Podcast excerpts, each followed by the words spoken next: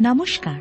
আন্তরিক প্রীতি ও শুভেচ্ছা জানিয়ে শুরু করছি আপনার প্রিয় অনুষ্ঠান জীবনবাণী। আশা রাখি জীবনবাণীর মধ্যে দিয়ে আপনি আপনার জীবনের অনেক প্রশ্নের সমাধান খুঁজে পেয়েছেন। আর এই জন্যই জীবনবাণী তার আলোচনার ডালে নিয়ে আপনার কাছে উপস্থিত। শ্রবণ করুন জীবনবাণী।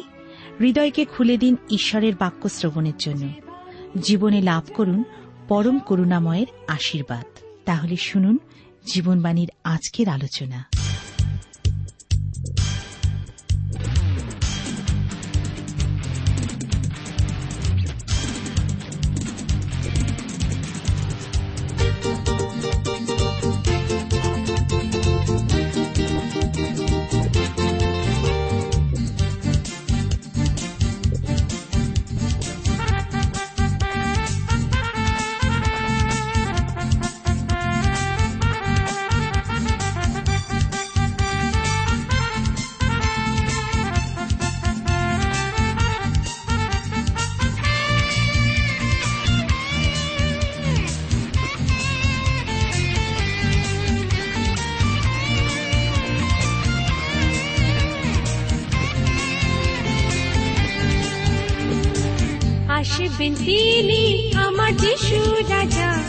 अश्विना वे अशिरी अशु राजा।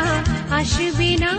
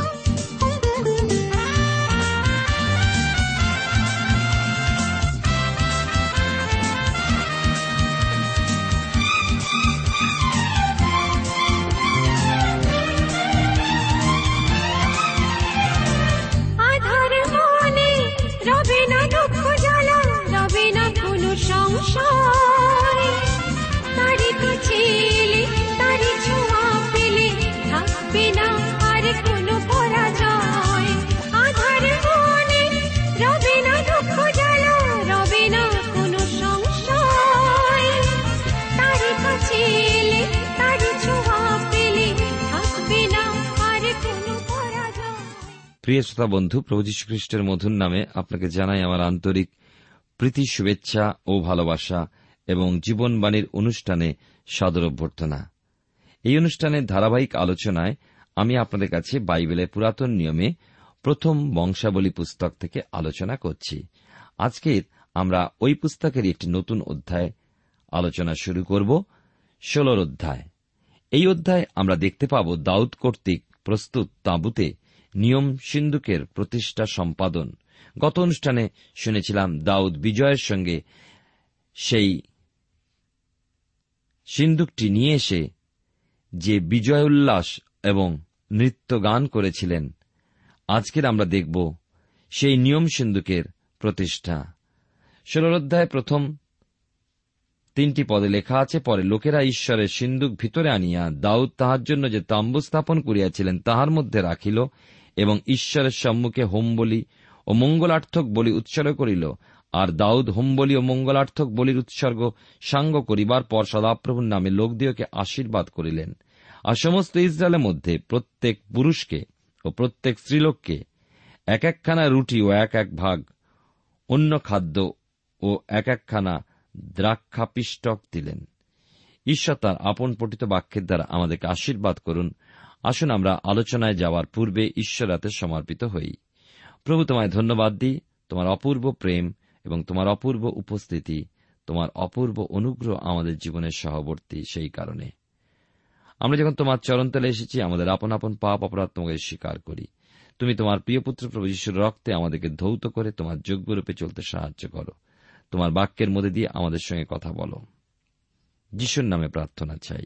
আমেন।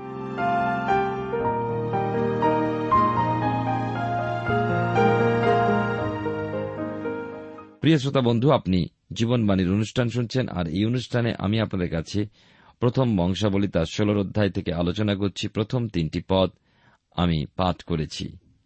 আমরা দেখি এখানে যে ইসরায়েল সন্তানদের মহা আনন্দের মধ্যে একটা বিশেষ উপলক্ষ ছিল এই দিন। তারা উৎসর্গ করেছিল হোমবলি ও মঙ্গলার্থক বলি। ঈশ্বর খ্রিস্টের মধ্যে যা দেখেন, তাই নিহিত ছিল এই হোমবলির মধ্যে। ঈশ্বরের উপস্থিতিতে যা ঊর্ধ্বে নিত হতো। প্রভু খ্রিস্ট ক্রুশের মাধ্যমে যে মঙ্গল, শান্তি মানব জাতিকে রক্তসেচন দ্বারা প্রদান করেছেন, মঙ্গলার্থক বলি তাই প্রকাশ করে।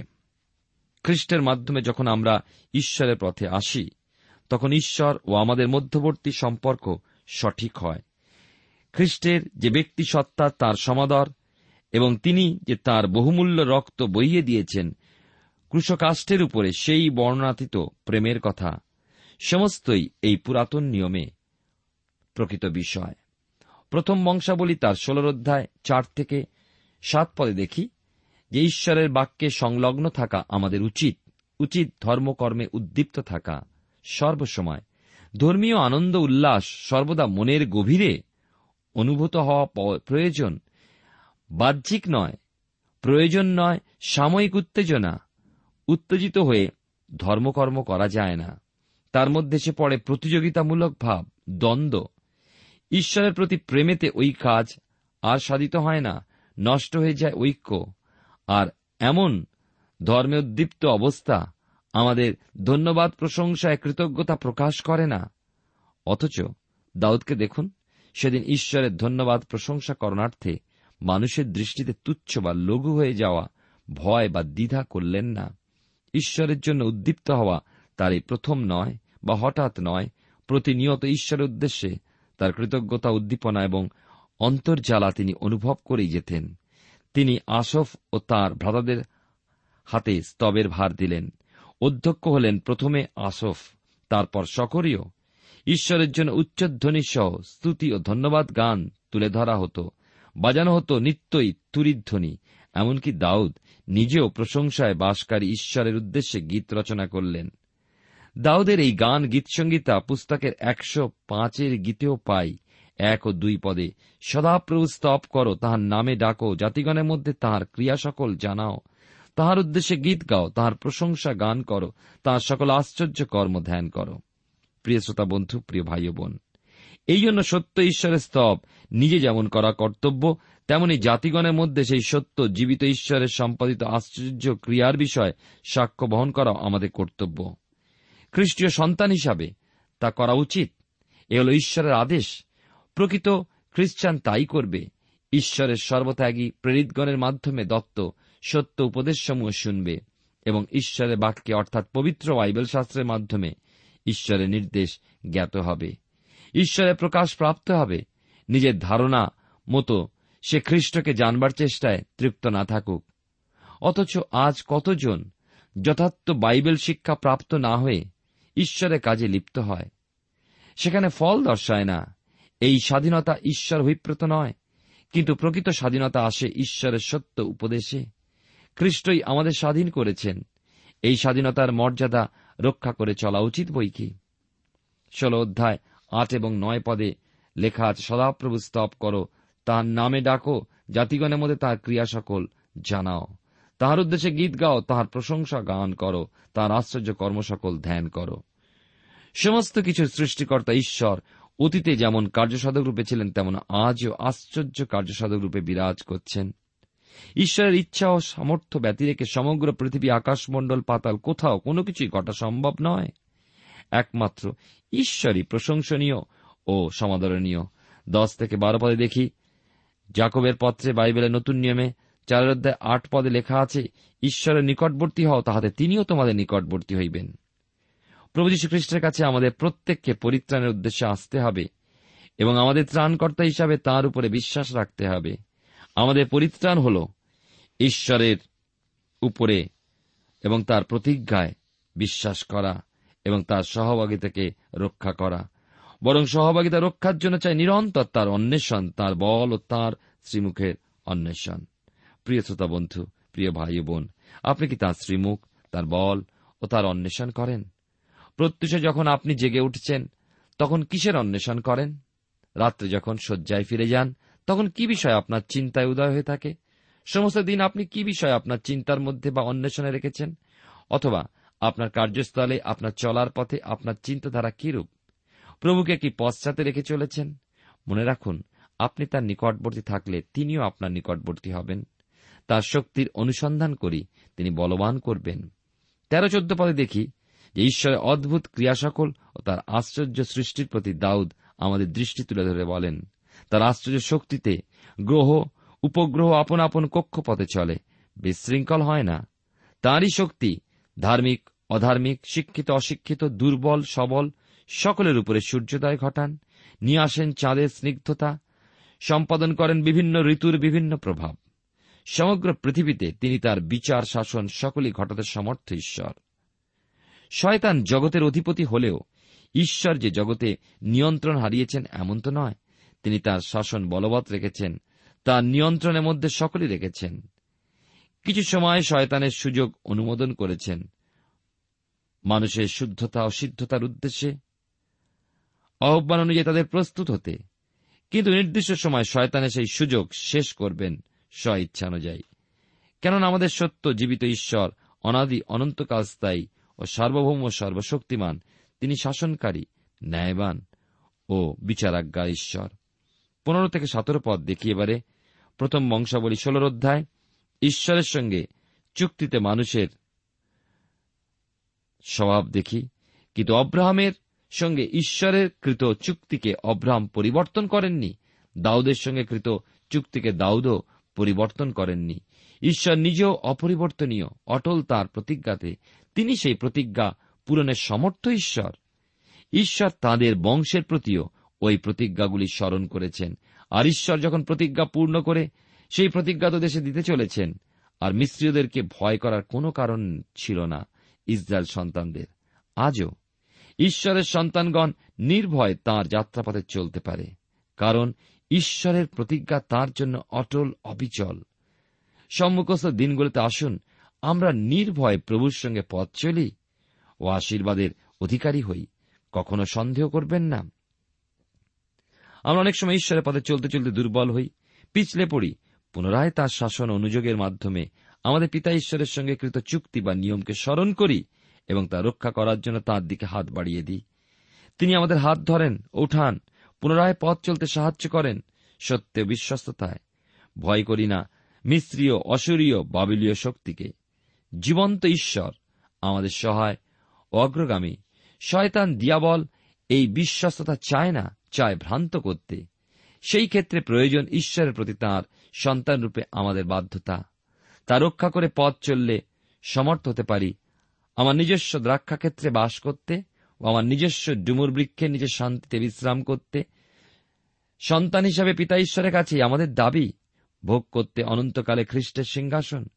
ঐশ্বরিক আশীর্বাদ আমাদের প্রতিজ্ঞাত, তা আমাদের ভোগ করার যোগ্যতা এই জগতে লাভ করতে হয়। সেই জন্য কিছু বিষয় পরিত্যাগ করতে হবে, কিছু বিষয় গ্রহণও করতে হবে। ঈশ্বর যথাসময় তার নিরূপণ অনুযায়ী তা দেবেন। প্রভু যীশু খ্রিস্টের সকল ঐশ্বরিক আশীর্বাদ আমাদের প্রতিজ্ঞাত ঈশ্বর সেই প্রতিজ্ঞা করেছেন। তৎকালে দাউদও ঈশ্বর কর্তৃক দত্ত প্রতিশ্রুতি স্মরণ রেখে তা নূতনীকৃত করতে উদ্দীপ্ত হয়েছিলেন। ষোল পদে দেখুন, লেখা আছে, আমরা আলোচনা করছি প্রথম বংশাবলী তার ষোলর অধ্যায়। ষোল পদে, সেই নিয়ম তিনি অব্রাহামের সহিত করিলেন, সেই শপথ ইশাকের কাছে করিলেন।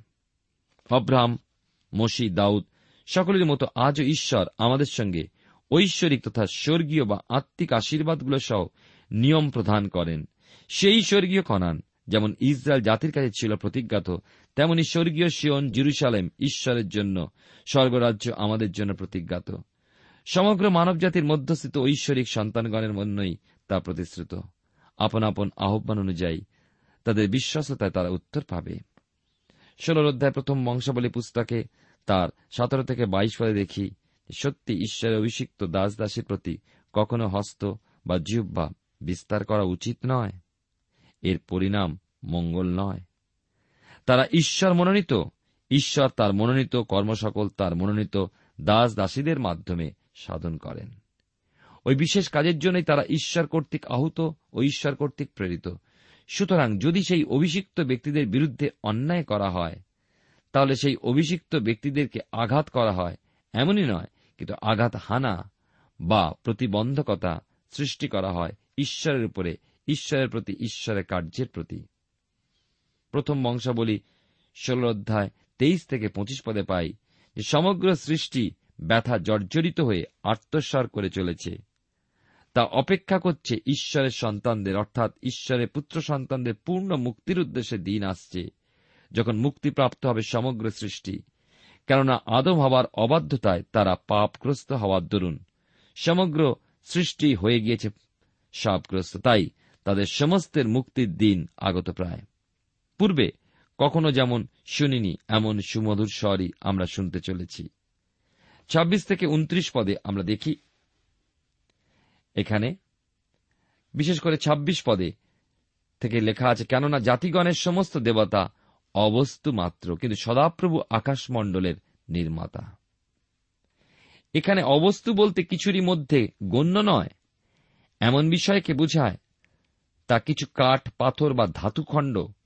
হতে পারে কোনো পুরুষ মূর্তি, কোন নারী মূর্তি, কোন জীবজন্তু বা অন্য কিছু বিষয়ের প্রতিমূর্তি কিন্তু যিনি ঈশ্বর, তিনি অবশ্যই সর্বশক্তিমান এবং সকল বিষয়ের সৃষ্টিকর্তা। তিনি প্রভা ও প্রতাপ পরিহিত। এবং আনন্দ শক্তির আধার। স্তুতি প্রশংসাতে বাসকারী, এর অর্থ এই নয় যে একটা চমৎকার গৃহমধ্যে তার উপাসনা করা, এর অর্থ পবিত্র সভায় তাকে প্রণাম জানাতে হবে। শ্রদ্ধা, সম্মান, সমাদার করতে হবে। ভক্তিসহ তার বন্দনা গাইতে হবে। হৃদয়ে যদি শূন্যে থেকে যায়, চমৎকার সুসজ্জিত মহলে তাকে সমাদার জানিয়ে কোনোই লাভ নেই। তিনি গ্রহণ করেন না। প্রথমে নিজের হৃদয় মন্দির সাজিয়ে তুলতে হবে, পবিত্রতায়, নম্রতায়, একাগ্রতায়, নির্মল স্বভাবে। প্রিয় শ্রোতা বন্ধু, প্রিয় ভাই বোন, তারপর গৃহের বা মন্দিরের প্রসঙ্গ আসে। মণ্ডলীতে প্রাপ্ত ঈশ্বরের সত্য উপদেশকে অন্তরে ধারণ করতে হবে। ঈশ্বর বাহ্যিক বিষয় দেখেন না, দেখেন বিশ্বাসীর আন্তরিক অবস্থা। সময় সময় ধন্য যিশু, প্রভুর গৌরব হোক, জয় যিশু, ঈশ্বরের মহানামের জয় হোক এই সমস্ত উচ্চারণ করাই আত্মিক মানুষের পরিচয় বহন করে না। লক্ষ্য রাখতে হবে, অন্তরের অন্তঃস্থলতে তা উচ্চারিত হয়ে চলেছে কিনা। আমরা বা আমার অভ্যন্তরীণ মানুষটা কি সত্য জীবিত ঈশ্বরের গৌরব, ধন্যবাদ সত্যি মুখর হয়ে উঠছে কি? এইভাবে নিজের হৃদয়কে ঈশ্বরের সিংহাসন করে তুলুন। আশ্চর্য সুন্দর আমাদের ঈশ্বর।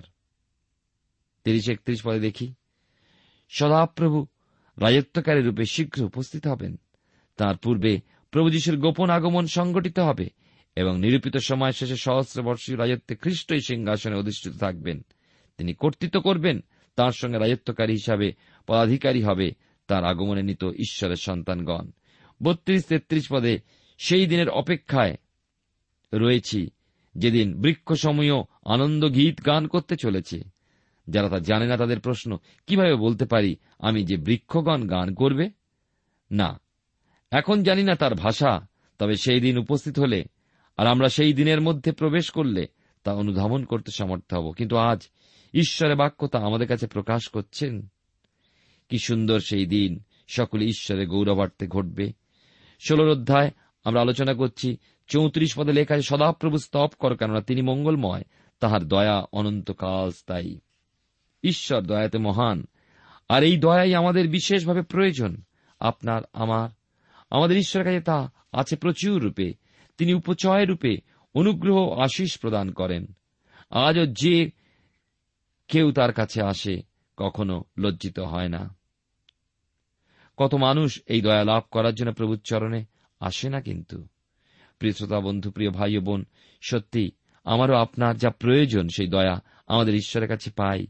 আর কারও কাছে নেই। পঁয়ত্রিশ থেকে চল্লিশ পদ যদি লক্ষ্য করি এই ষোলর অধ্যায়। আমরা এখানে দেখি যে শৌলের রাজত্বে নিয়মিত উপাসনা উচ্চরীকরণের ব্যবস্থায় ধারাবাহিকতা বজায় ছিল না। কিন্তু দাউদ এখন তা পুনরায় সংগ্রথিত করলেন। কত ব্যক্তিগত জীবনে, কত পরিবারে এইরকমই ঘটনা। ঈশ্বরের গৃহে যাওয়া একেবারে বন্ধ হয়ে গেছে আমাদের। নতুন করে শুরু করুন।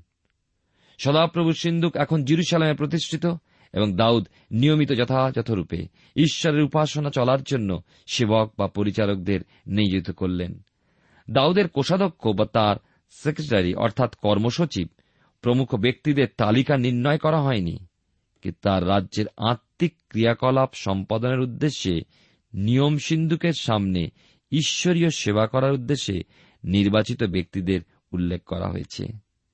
অর্থাৎ ঈশ্বরের একই মনোনীত ব্যক্তিদের বিষয় বিভিন্ন পুস্তকে উল্লেখ করা হলেও ভিন্ন ভিন্ন দৃষ্টিকোণে সকল বিষয় লিপিবদ্ধ হয়েছে।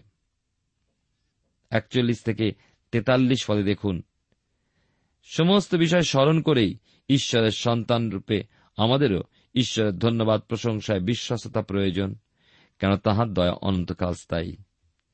একটা পক্ষের সহায়তায় যেমন আকাশে ওড়া সম্ভব নয় তেমনি আত্মিক ক্ষেত্রে শুধু প্রার্থনায় আমরা ঈশ্বরের সান্নিধ্য লাভে দৃঢ় হতে পারি না। প্রয়োজন ধন্যবাদ, স্তব স্তুতির। প্রয়োজন তার বাক্যের। প্রার্থনা ও ধন্যবাদ হল যেন বিশ্বাসীর জীবনে দুটো পক্ষ। এই দুই পক্ষের সাহায্যেই সে ঈশ্বরের সান্নিধ্যে উড়ে যায়। ভুলে গেলে চলবে না যে জিরিয়র প্রাচীর এই ধন্যবাদ প্রশংসায় পড়ে গিয়েছিল। আবার মোয়াবীয় অম্মনীয় এবং জিও সাপোর্ট তাদের বিরুদ্ধে জয়ী হয়েছিলেন। এই ধন্যবাদ প্রশংসা ঈশ্বর উদ্দেশ্যে প্রদান করেই জিওসাফট লোক নিযুক্ত করেছিলেন পবিত্র শোভায়। সদাপ্রভুর প্রশংসা ও স্তব করার জন্য। সেই স্তব স্মরণ করুন। সদাপ্রভু স্তব গান করো কেননা তার দয়া অনন্তকাল স্থায়ী প্রিয় শ্রোতা বন্ধু, প্রিয় ভাই বোন, এবার আমি আসব সতেরোর অধ্যায়। এই অধ্যায়ের বিষয়বস্তু দাউদ ও মন্দির সম্পর্কিত। ঈশ্বরের উদ্দেশ্যে গৃহ নির্মাণের জন্য দাউদের মনের বাসনা ঈশ্বরকে এত প্রীত সন্তুষ্ট করেছিল যে ঈশ্বর দ্বিতীয় সমুয়েল পুস্তকের সপ্তম অধ্যায়টি সম্পূর্ণভাবেই পুনরুল্লেখ করেছেন।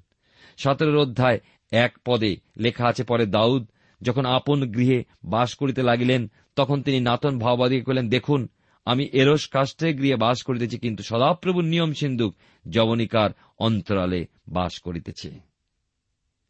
দুই পদে লেখা আছে, নাথন দাউদকে কহিলেন, যা কিছু আপনার মনে আছে তাহাই করুন, কেননা ঈশ্বর আপনার সহবর্তী।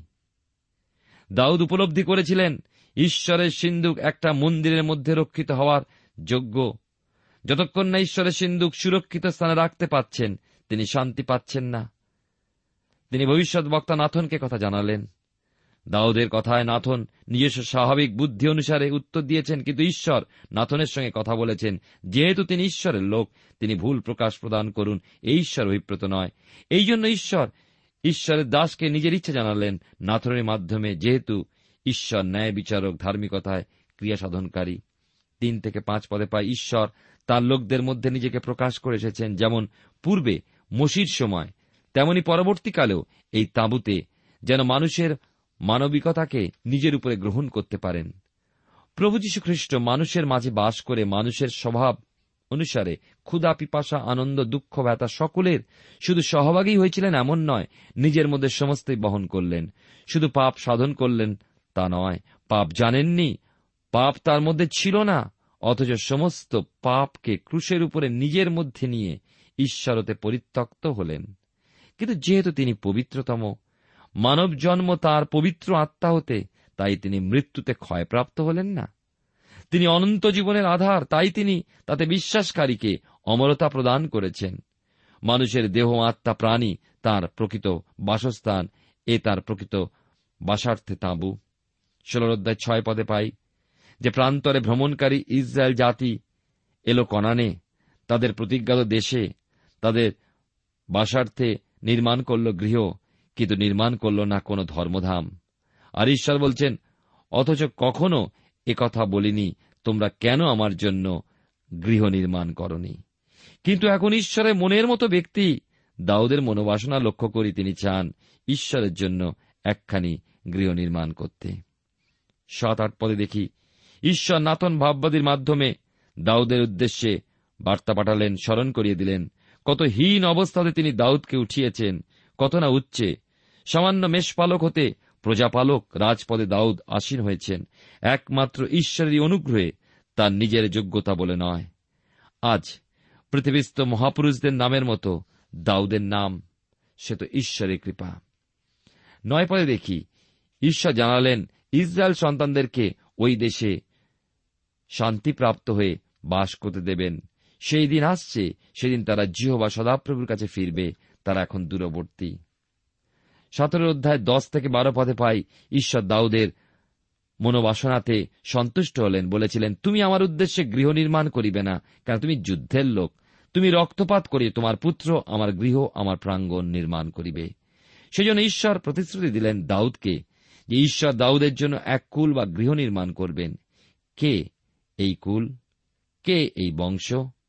কুমারী মরিয়মের কাছে ঈশ্বরের প্রেরিত সংবাদ লক্ষ্য করুন, লোকলিখিত সুষমাচার একের অধ্যায় একত্রিশ থেকে তেত্রিশ পদে। আর দেখো, তুমি গর্ভবতী হইয়া পুত্র প্রসব করিবে, তার নাম যিশু রাখিবে। তিনি মহান হইবেন, আর তাহাকে পরাৎপরের পুত্র বলা যাইবে। আর প্রভু ঈশ্বর তাহার পিতা দাউদের সিংহাসন তাহাকে দিবেন। তিনি জাকবের কুলে যুগে যুগে রাজত্ব করিবেন ও তাহার রাজ্যের শেষ হইবে না। দাউদের সঙ্গে কৃত ঈশ্বরের চুক্তির পূর্ণতা আমরা পাই প্রভু যীশু খ্রিস্টতে। তেরো চোদ্দ পদে দেখি, ঈশ্বর এই বিষয়ে জানালেন যে, পৃথিবীতে তিনি এক রাজ্য প্রস্তুত করবেন। আর প্রভু যীশু সেই রাজ্য প্রতিষ্ঠা করতে আসছেন। প্রিয় শ্রোতা বন্ধু, প্রিয় ভাই বোন, কি মহান ঈশ্বরের পরিকল্পনা যা তিনি দাউদের কাছে প্রকাশ করেছিলেন। তা প্রভু যীশু খ্রিস্টের মাধ্যমে অনন্তকালীয় সেই রাজ্য স্থাপনের নিমিত্ত প্রভু যীশু আসলেন। আসুন সেই প্রভু যীশু খ্রিস্টেতে আমাদের বিশ্বাস অর্পণ করি, যেন জীবনের দুঃখ, কষ্ট, অভাব, অনাটন সর্ব অবস্থায় যিনি আমাদের উদ্ধার ও রক্ষা করতে সমর্থ, সেই ঈশ্বরে নির্ভর করি। ঈশ্বর আপনার জীবনে মঙ্গল করুন, প্রার্থনায় যাই। পরম প্রেমময় পিতা, ঈশ্বর, তোমার পবিত্র নামে ধন্যবাদ করি। তোমার জীবন্ত সত্য বাক্যের জন্য আশীর্বাদ করো। তোমার বাক্যে স্থির থাকতেও নির্ভর করতে সঙ্গে থাকো, যিশুর নামে প্রার্থনা চাই। আমেন।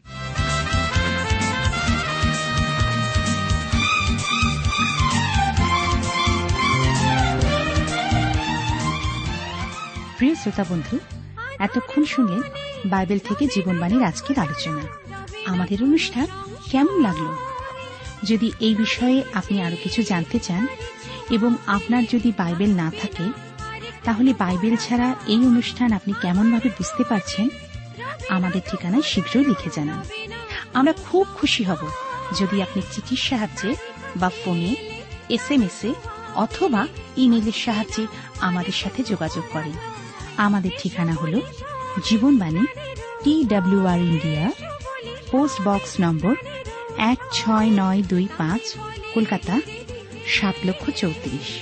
আবার বলছি, Jibanbani T W R India, post box number এক ছয় নয় দুই পাঁচ, কলকাতা, সাত শূন্য শূন্য শূন্য তিন চার।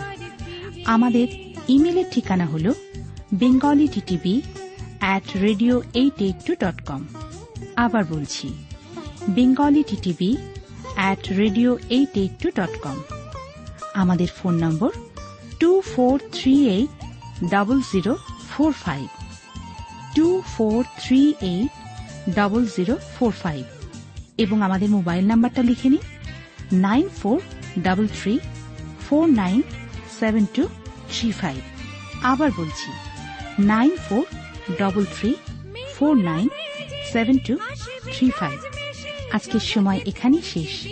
বিদায় নিচ্ছি। নমস্কার। সমাধি খুলে যাবে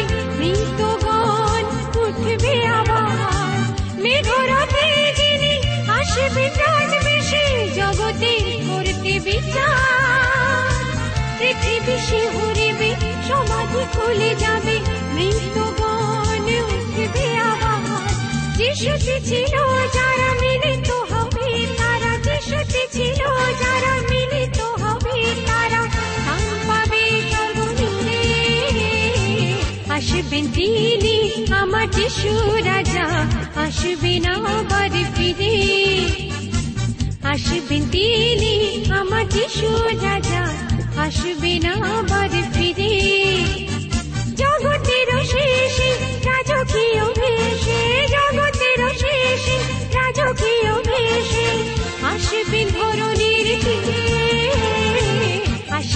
তিনি আমার যিশু রাজা আসবে না আবার ফিরে। আসবেন তিনি আমার যিশু রাজা আসবে না আবার ফিরে।